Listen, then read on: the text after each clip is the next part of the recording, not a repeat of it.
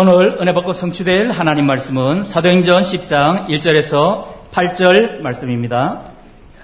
가이사랴에 고넬료라는 사람이 있으니 이탈리아 부대라는 군대의 백부장이라 그가 경건하여 온 지방과 더불어 하나님을 경외하며 백성을 많이 구제하고 하나님께 항상 기도하더니 하루는 제 9시쯤 되어 환상 중에 밝히 봄에 하나님의 사자가 들어와 이르되 고넬료야 하니 고넬료가 주목하여 보고 두려, 두려워 이르되 주여 무슨 일이니까 천사가 이르되 내 기도와 구제가 하나님 앞에 상달되어 기억하신 바가 되었으니 내가 지금 사람들을 옆바에 보내어 베드로 하는 시몬을 청하라. 그는 무두장이 시몬의 집에 유숙하니 그 집은 해변에 있다 하더라. 마침 말하던 천사가 떠남에 고넬료가 집안 하인 둘과 부하 가운데 경건한 사람 하나를 불러 이 일을 다 이루고 옆바로 보내니라. 아멘. 지난 고백합니다. 주는 그리스도시요 살아계신 하나님의 아들이십니다. 아멘. 우리 해외 승도를 같이 서로 다 인사합시다. 화평의 복음 전도자가 됩시다. 드게 되는 말씀 가지고 편견 아웃이란 제목으로 어, 말씀을 드립니다. 오늘 말씀은 사도행전의 구조상 아주 중요한 의미를 담고 있습니다. 신학자들은 이 사도행전의 3대 사건을 꼽으라 그러면 첫째가 오순절 마가다락방의 성령 강림한 사건, 둘째가 핍박자 사울이 꺾인 담의 세계 회심 사건, 그리고 오늘 본문이 10장에 나오는 사건을 말합니다. 이 베드로가 선포한 십자가 대속과 부활의 복음, 오직 예수 그리스도를 통해서만 죄 사함을 받고 영원한 생명을 얻는다는 유일성의 이 복음을 그렇게 이 증거를 하였습니다. 그러니까 이 그러니까 이 고넬로와 그 온 가족이 이 온 가족이 함께했던 이방인들까지 그걸 듣게 되었는데 그 말씀을 듣는 그 이방인들에게 성령이 성령이 모든 안전 사람들에게 임하는 사건이 생겼습니다.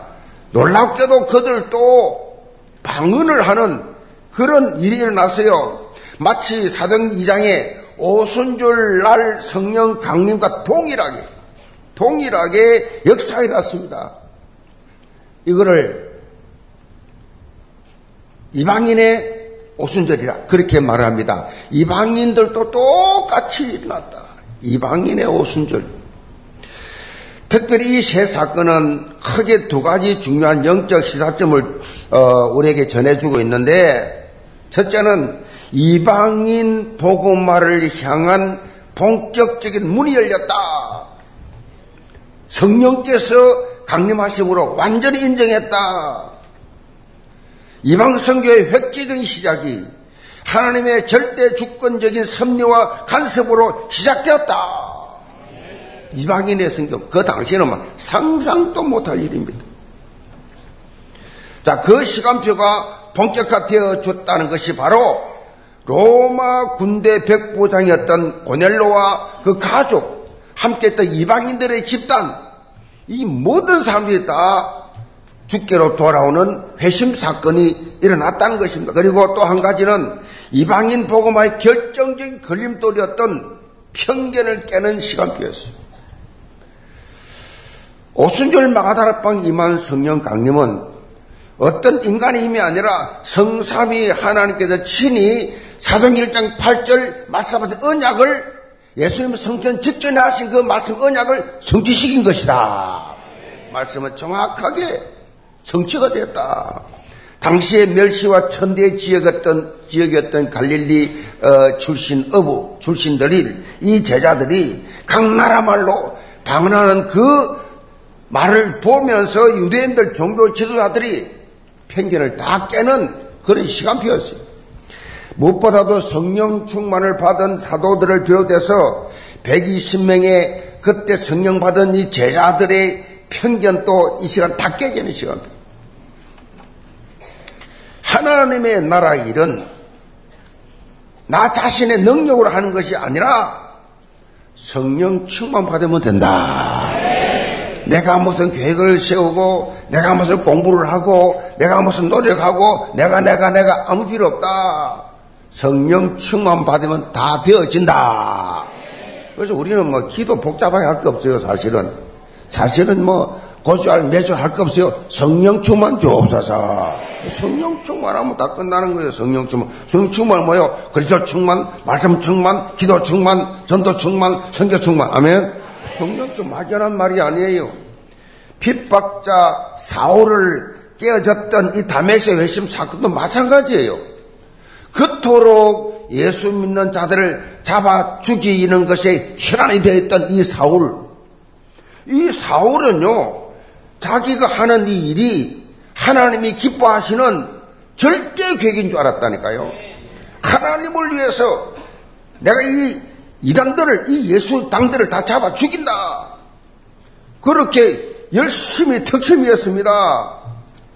그런데 이 다메섹 사건이 사울의 가지고 있던 고정관념 완전히 편견을 깨버리는 시간표였어요. 그리고 오늘 본문에서 이방인 속에 구원 얻기로 작정된 영혼들이 그렇게 얼마든지 있다. 이방인 바라보는 새로운 시각. 저 우상 숭배하는 저 불쌍한 저 영혼들을 바라보는 새로운 시각. 그걸 가지게 되는 시간표였습니다. 당시에 유대인들은 이방인을 그야말로 전혀 인류를 구원하러 올 메시아와 상관없는 존재들, 저것들은 짐승들, 저것들은 그냥 무조건 지옥 갈린 건 우리만 택함 받은 이 선민 사상이 철저해서 언약의 울타리 이 밖에 있는 사람들 상대도 안 했어요. 놀랍지요. 지금 또 마찬가지. 지금 또 성지순례에 가보면 유대인들 자기들 위에는 다 짐승들이고 저것들은 다 이방인들이고 저것들은 구원 받겠다고 착하고 자기들만 구원 받고 지금 또 생각이 있어요. 그러니 뭐 2000년 전에는 뭐 어, 떤 편견이 있었겠어요? 어마어마하지요 뭐. 이런 영적인 편견으로 가득 차 있는 이 유대인들. 사도행 1장 8절의 언약을 들었던 제자들도 제자들도 전부 유대인들입니다. 마가다라방에 있던 제자들 베드로를 포함해서 싹 다 유대인들입니다. 이 유대인들 편견에 딱 잡혀 있었어요. 그러니까 이 편견, 이 편견이란 말은요, 공정하지 못하고 한쪽으로 치우친 생각, 이게 편견이에요. 공정하지 않니 한쪽으로 딱 치우쳐 있어. 사진을 보면요, 편견은 미리 정해진 판단, 그런 나와 있어요. 미리 딱 판단 정해놨어. 어떤 부분에 대해서는 이 전후 좌우를 잘 살펴보고 판단하는 것이 아니고 이미 자기 판단, 자기 편견, 자기 선입견, 자기 고정관념 가지고 미리 판단해 버린 것입니다. 미리. 확인도 안 해보고, 대화도 안 해보고, 만나보지도 않고, 자기가 판단해 버려요. 이런 소리, 저런 소리 듣고, 자기 생각에. 요즘 표현하면요, 답정너라고 합니다. 답정너가 뭐예요? 답은 정해져 있고, 너는 대답만 해. 나는 답 정해서, 너 대답, 너만 말만 해, 그냥. 그러니까 자기 자신이 듣고 싶은 대답만 미리 정해놓고 상대방에게 질문해서 자신이 원하는 답을 하는 것입니다. 그 답정너입니다. 답 다 정해졌어. 너는 말만 해.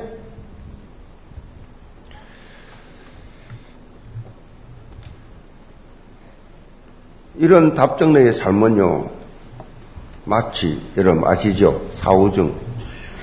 사오중 같은 삶이에요. 또라이에요, 그거 완전히. 속된 말하고 합니다. 왜 사람들이 실패한 줄 아세요? 왜 사업에 실패한 줄 아시냐고요? 왜 직장 생활에서 인정받지 못한 줄 아세요? 심지어 목회자들도 목회 실패한 이유가 뭔지 아세요? 인생 실패가 뭔지 아시냐고요?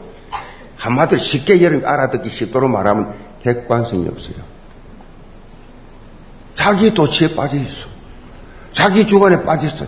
자기 편견에 빠져있어. 자기 생각에 빠져있어. 남이 나를 어떻게 볼 것이냐. 다른 사람이 어떻게 볼 것이냐. 제 3자 입장에서 전혀 관심 없어요. 영적으로는 좋은데 영적으로 어, 빠지니까 목회할 거 아니에요. 근데 목사들마다 보면 목회자들마다 보면 객관성이 없는 분들이 너무 많아. 제 생각이 다야 그냥. 다양성에 대해서 인정 안 해. 성령의 다양성. 다양한 표현들이 다양한 사람들 다양한 것도 있잖아요.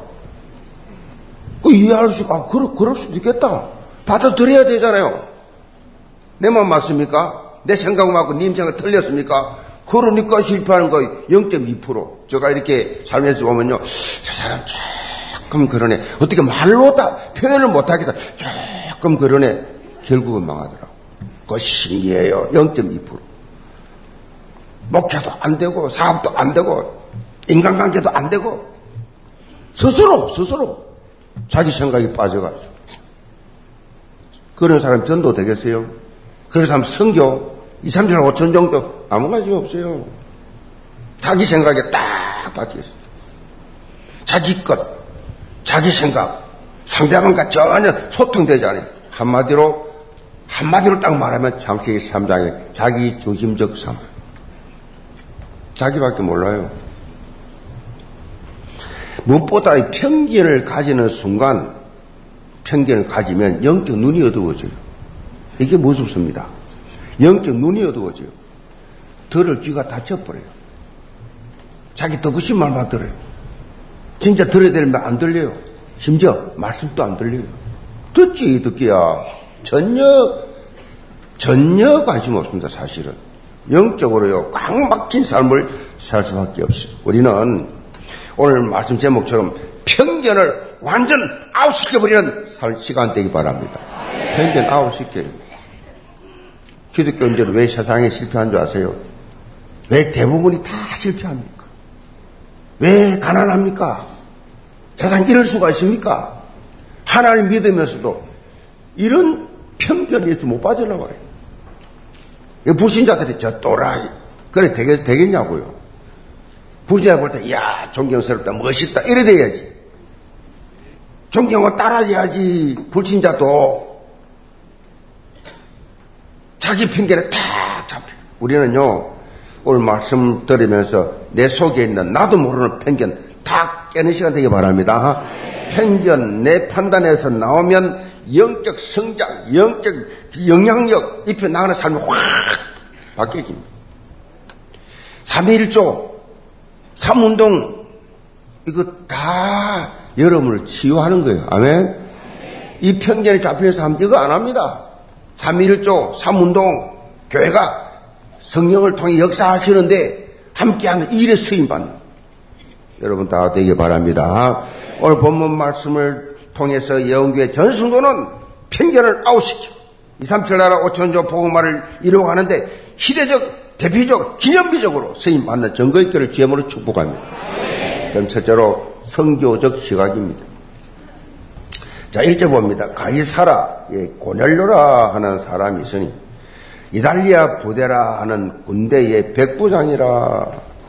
가이사라는요, 당시에 로마 총독부가 있었던 유대 이스라엘의 행정 중심지였어요.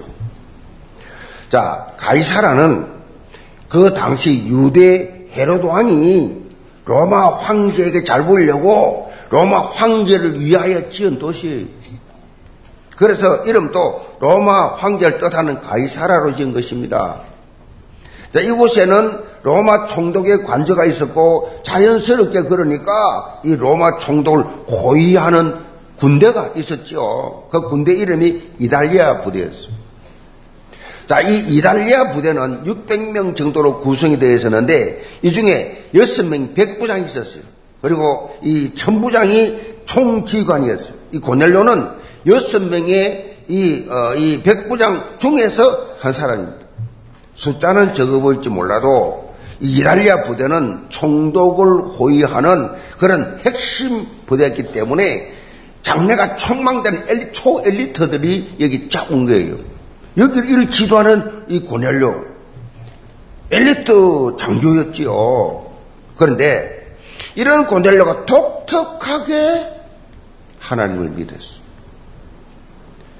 그것도 온 집안과 함께 온 일가 친척들 다 하나님을 경외했다 그랬어요. 자, 2절 보세요. 그가 경건하여 온 집안과 더불어 하나님을 경외하며 백성을 많이 구제하고 하나님께 항상 기도하더니 자, 고넬로의 모습은요, 당시 식민지 유대를 다스리는 로마 장교의 모습이 아니었어요. 권세를 사용해가지고 이 식민지인 이스라엘 백들 괴롭히고 착취하고 억압하고 대부분 다 그렇게 하는데 이 사람은 그렇게 하지 않았어요. 오히려 구제하고 그랬어요. 많은 사람을 구제하고 도와줬어요. 항상 뭐 했다고요? 하나님께 기도할 정도로. 하나님께 기도할 정도로 영적으로 생활적으로 모범된 삶을 산 거예요. 어떻게 보면 다른 로마 군인들이 비난을 따를 수 있겠지요. 너 어떻게 예수, 이 하나님 믿냐? 로마인이 말이야. 비방도 하고 조롱도 하겠죠. 따돌림도 할 수 있겠죠. 고려는 상관없었어요.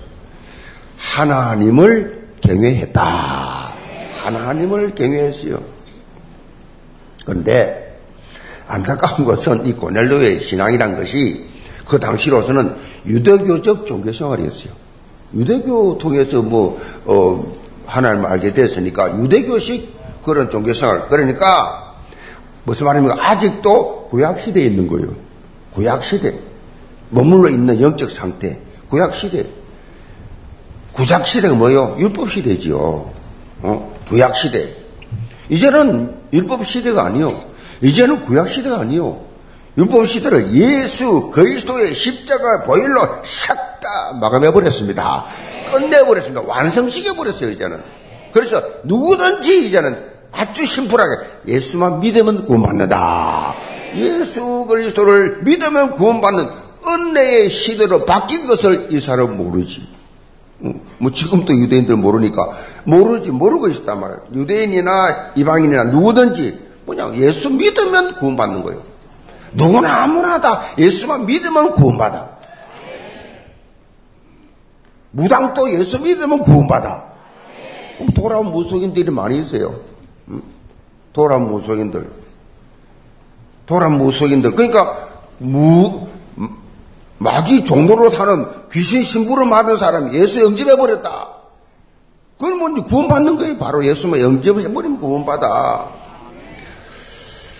율법의 제사 행위나 이런 것 이런 것으로 무슨 노력으로 착한 일로 구원받는 것이 아니라 예수 그리스도를 믿으로 뭐 믿음으로만 구원받는다. 이것이 뭐요? 이유 없음 하나님의 방법이에요.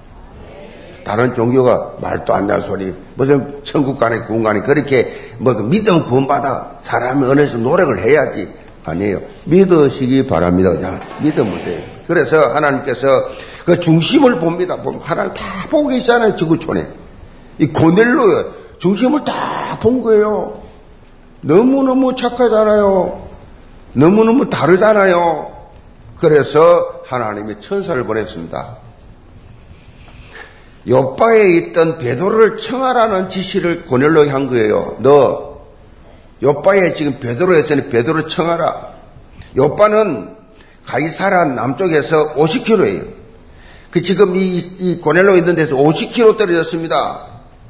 요빠 하면 선지자 요나가 떠오르지요. 하나님께서 니누에 가서 복음 전하라 그랬는데 이, 이, 이 요나가 아이 못 갑니다. 저는 그 악한 놈들, 그 우리 우리 유대를 괴롭힌 놈들 그 다시스로 도망을 갔던 그 현장이 바로 도망가서 배 탔던 현장이 요빠잖아요. 요빠. 요빠는 지금으로 말하면 테라비브. 테라비브 바로 옆에 있어요.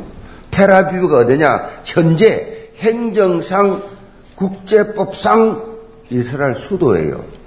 이스라엘 수도입니다. 이 자리가. 근데 헌법상 수도는 예루살렘이에요. 왜냐? 지금 팔레스타인과 분쟁을 계속하고 있습니다. 그럼 가보면 알아요. 그럼 뭐 예루살렘은 팔레스타인이 더 많아요. 사실은. 그 동그란 금색으로 칠한 그 도움이 말이죠. 그게 바로 아라, 이, 이 팔레스타인이 지고 있는 거예요. 어, 모슬렘들이.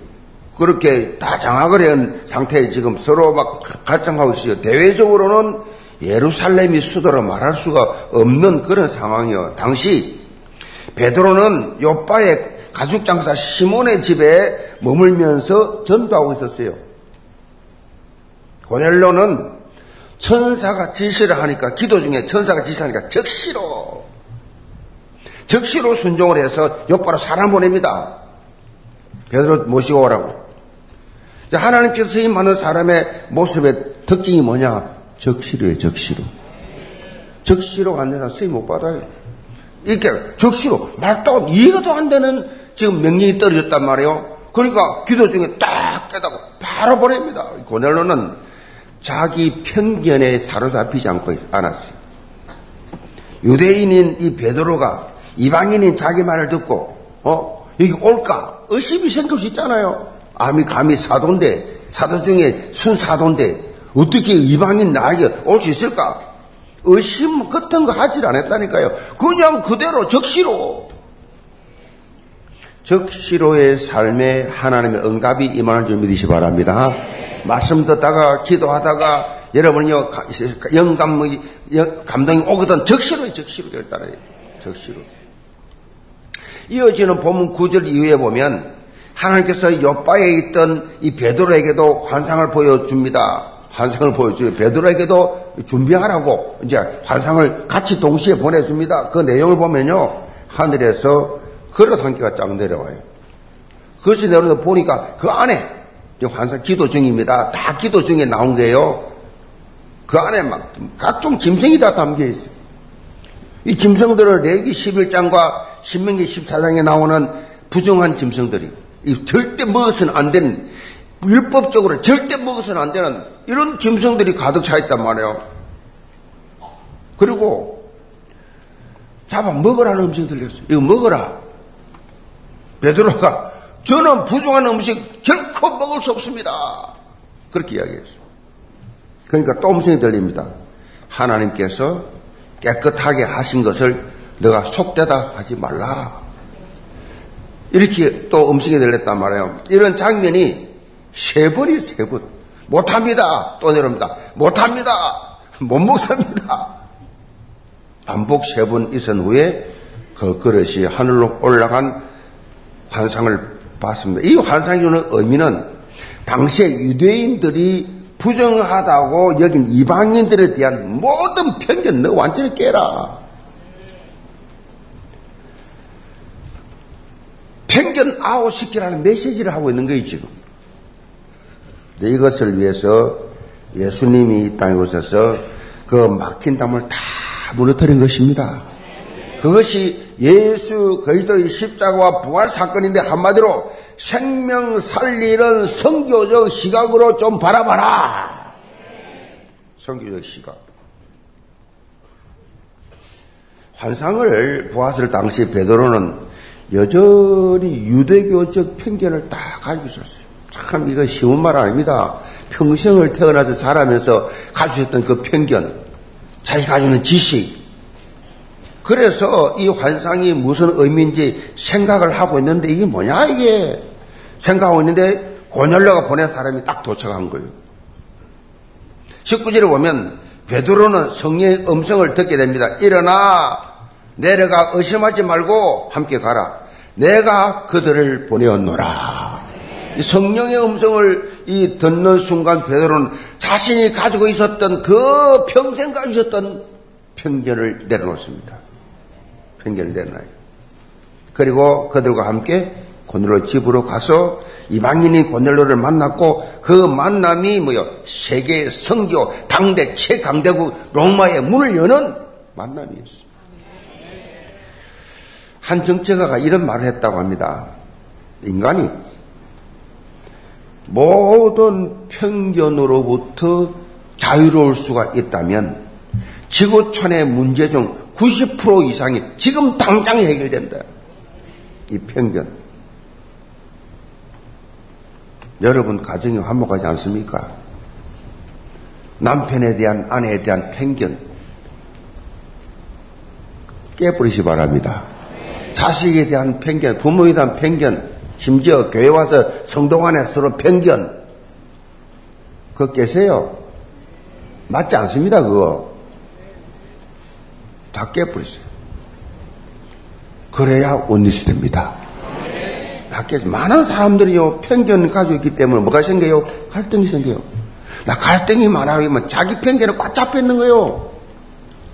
갈등이 많아. 나 저 사람 도저히 이해할 수 없어. 자기 편견이야. 하나님이 구원해 놓은 하나님의 자녀인데 내 편견으로 그 사람을 잡아. 사단 마귀가 사용하는 중요한 공격 무기가 뭔지 아세요? 이간질입니다. 이간질. 이간질인데 이간질 바탕에는 뭐냐? 그 속에는 편견이죠. 편견. 편견을 딱 심어줘요. 편견. 거기 딱 도사를 보였어. 우리가 편견을 내려놓는 순간에 문제 모든 해결의 실마리가 쫙 풀린다. 편견. 편견.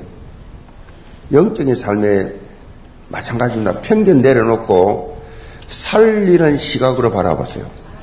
긍정적 창조의 시각으로 좀 바라보시라고. 이삼촌 나라, 오천주자 보고마. 그것이 우리 앞에 다가오고 있습니다. 영계전 승도는 다른 사람에 대한 편견만 아니라 나에 대한 편견도 내려놓으세요. 나에 대한 편견. 나는 그리스도와 함께 십자가에 못 박힌 날이 아멘. 나가 없어 나가. 나에 대한 편견 내놔야 돼. 왜냐? 내가 누군지를 몰라. 이거 참 골치 아픕니다. 예수를 믿는 순간에 여러분은 하나님의 매우 존귀한 존재가 되었어요. 영적 V, VIP라니까요. 세상에서 70억 인구가 살고 있는데 여러분처럼 복음 깨달은, 여러분처럼 복음 훈련 받은, 여러분처럼 이 담나온 사람이 어디 있어요? 그럼 내가 누구예요, 누가? 매우 여러분 존귀한 자예요. 그걸 쳐다보니까 얼굴은 늙어가지고 처지고, 어? 행편없고 막 그냥말로 전에보다 훨씬 못하고 그렇습니까? 그 사람은 그때나 속 사람은 날로 새롭더라.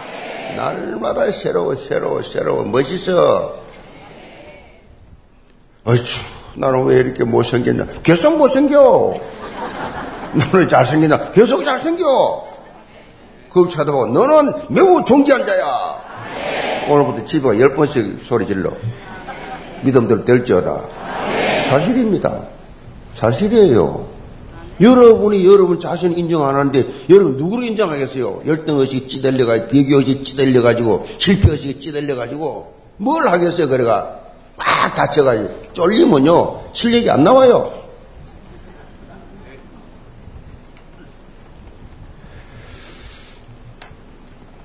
인정하세요. 여러분 자신의 영적 가치를 이방인도 찾아가서 하나님 성령이 역사 주의 종을 보내가지고 구원하는데 여러분 구원받은 하나님의 자녀잖아요. 얼마나 관심 가지겠어요? 머리칼 다 세고 있잖아요. 지금. 느끼시 바랍니다. 하나님 왜 나를 이렇게 사랑하시나? 이런 사람들 많은데 왜 나만 이렇게 사랑하시나? 이렇게 돼야 돼요. 남이 웃기지만 착각, 착각도 좋아요. 그래서 모든 사람을 살리는 자리로 나가시길 정으로 축복합니다. 두 번째로 함께 시각입니다. 24절을 보겠습니다. 이튿날 가이사라에 들어가니 고넬료가 그 친척과 가까운 친구들을 모아 기다리더니 마침 베드로가 들어올 때에 고넬료가 맞아 발 앞에 엎드려 절하리. 베드로는요 고넬료가 보낸 사람들과 함께 이제 고넬료 집에 그렇게 도착을 했는데 이 고넬로가 베드로를 맞이하는 자세가 놀라웁니다. 그 당시로 있을 수 없는 놀람 그 자체였어요. 일단 로마에 지금 그야말로 이 지금 속국이 되는 이스라엘 아닙니까? 로마의 속국이에요. 그 베드로에게 그 베드로에게 군대 로마 군대의 백부장이 발 앞에 엎드려 절을 이 자체는요, 그 당시는 상상을 초월할 은혜 받는 사람은요, 절대 교만하지 않습니다. 은혜 받는 사람은 뭐가지 힘주지 않습니다. 받는 사람은 겸손합니다. 나보다 남을 낮게 이기고, 뭐좀 했다고 어쩌합니까? 그 아주 수준 낮은 사람이. 은혜 좀 받은, 뭐 좀, 뭐, 뭐 응답 받았다고 교만해집니까? 늘 배고파야 돼. 아멘. 늘 하나님 앞에서 작아져야 돼요. 그러면 계속 가능성이 있습니다. 이 사람이 얼마나 은혜를 사모했으면 이리 절을 하겠냐고요. 알잖아요. 어부 출신 무식한 사람인 줄. 그것도 자기가 완전히 자기 나라 장하고 있는 나라에 이런 외적인 모습과 비교할 수 없는 영적 모습이 고넬에 있었습니다. 그것은요, 바로 고넬로가 그 친척과 뭐 엎드려 절할 정도 아니고 그 친척과 가까운 친구들 그걸 모아가 기다린 거예요. 이절에 보면요, 고넬로를 소개할 때도 보면 그가 경건하여 온 집안과 더불어 하나님을 경외한다고 밝히고 있어요. 고넬로는 결코 혼자 복음을 받지 않았습니다. 자기 혼자만 교회 다닌 게 아니라고요. 자기 가족들, 친척들, 자기 알고 있는 모든 친구들, 모두를 그냥 물론 이 놀라운 복음, 이 구원의 복음 받기를 원했다는 거예요.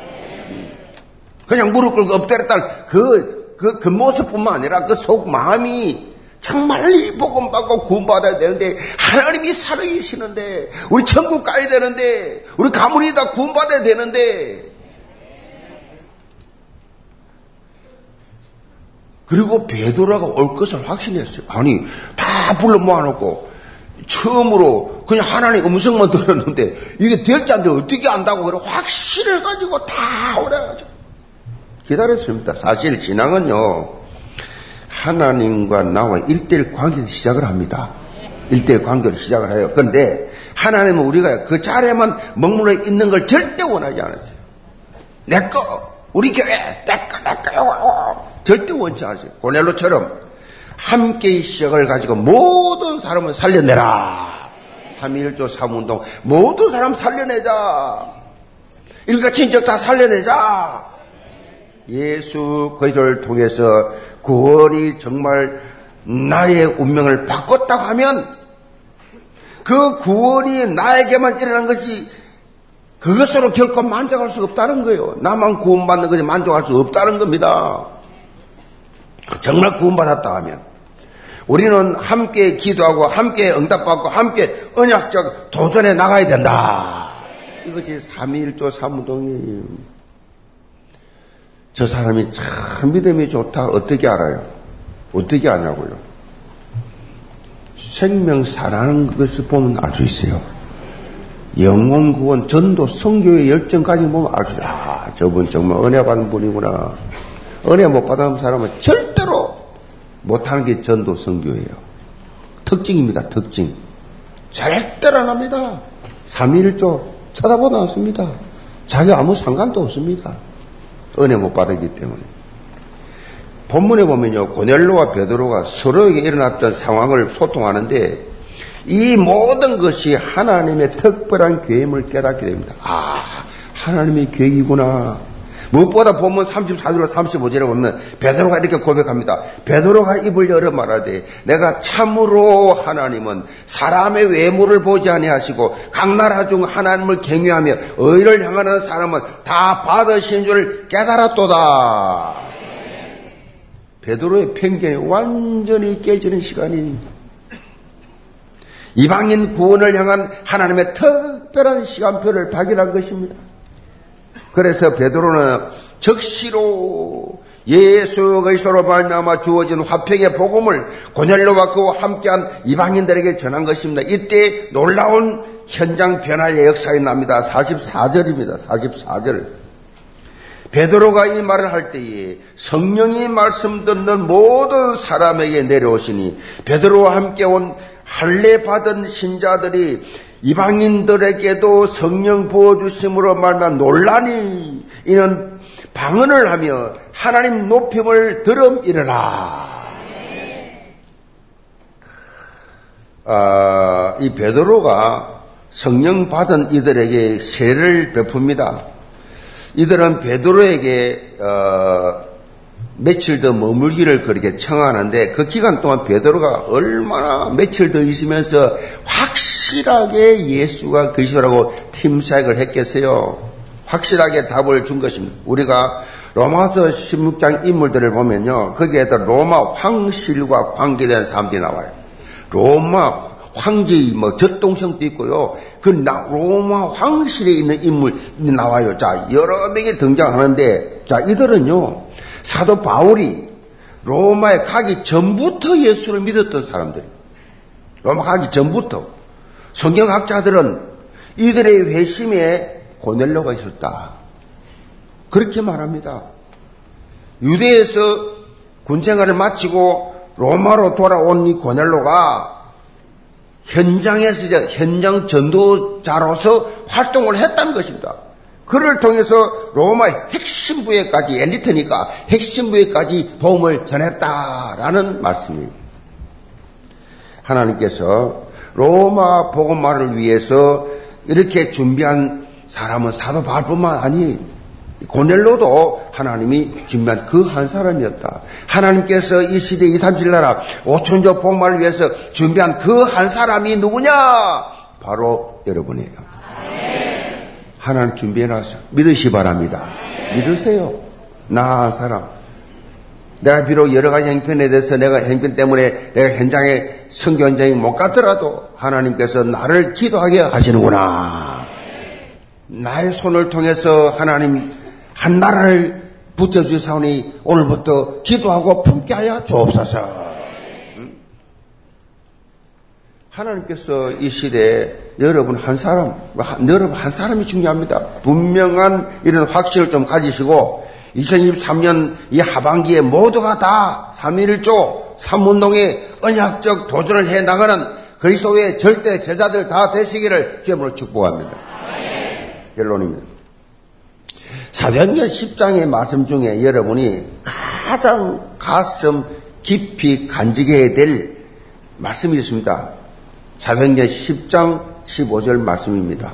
하나님께서 깨끗하게 하신 것을 내가 속되다 하지 말라. 하나님께서 깨끗하게 했는데 너 선입견 편견 가지고 속되다 하지 마라. 이 말씀 속에는요 놀라운 성교 메시지가 담겨져 있어요. 누구는 되고 누구는 안 되는 그런 편견을 버리라는 것입니다. 우리가 만나는 모두가 다 구원받아야 될 대상이다. 그래서 복음은 땅 끝까지 가야 해요. 땅 끝까지. 모든 민족으로 만민에게 가야 돼요. 오늘 인도네시아 발리 전도 캠프 현장을 떠납니다. 제가 금요일 시간에 상시하게 발리에 대해서 말씀드렸습니다.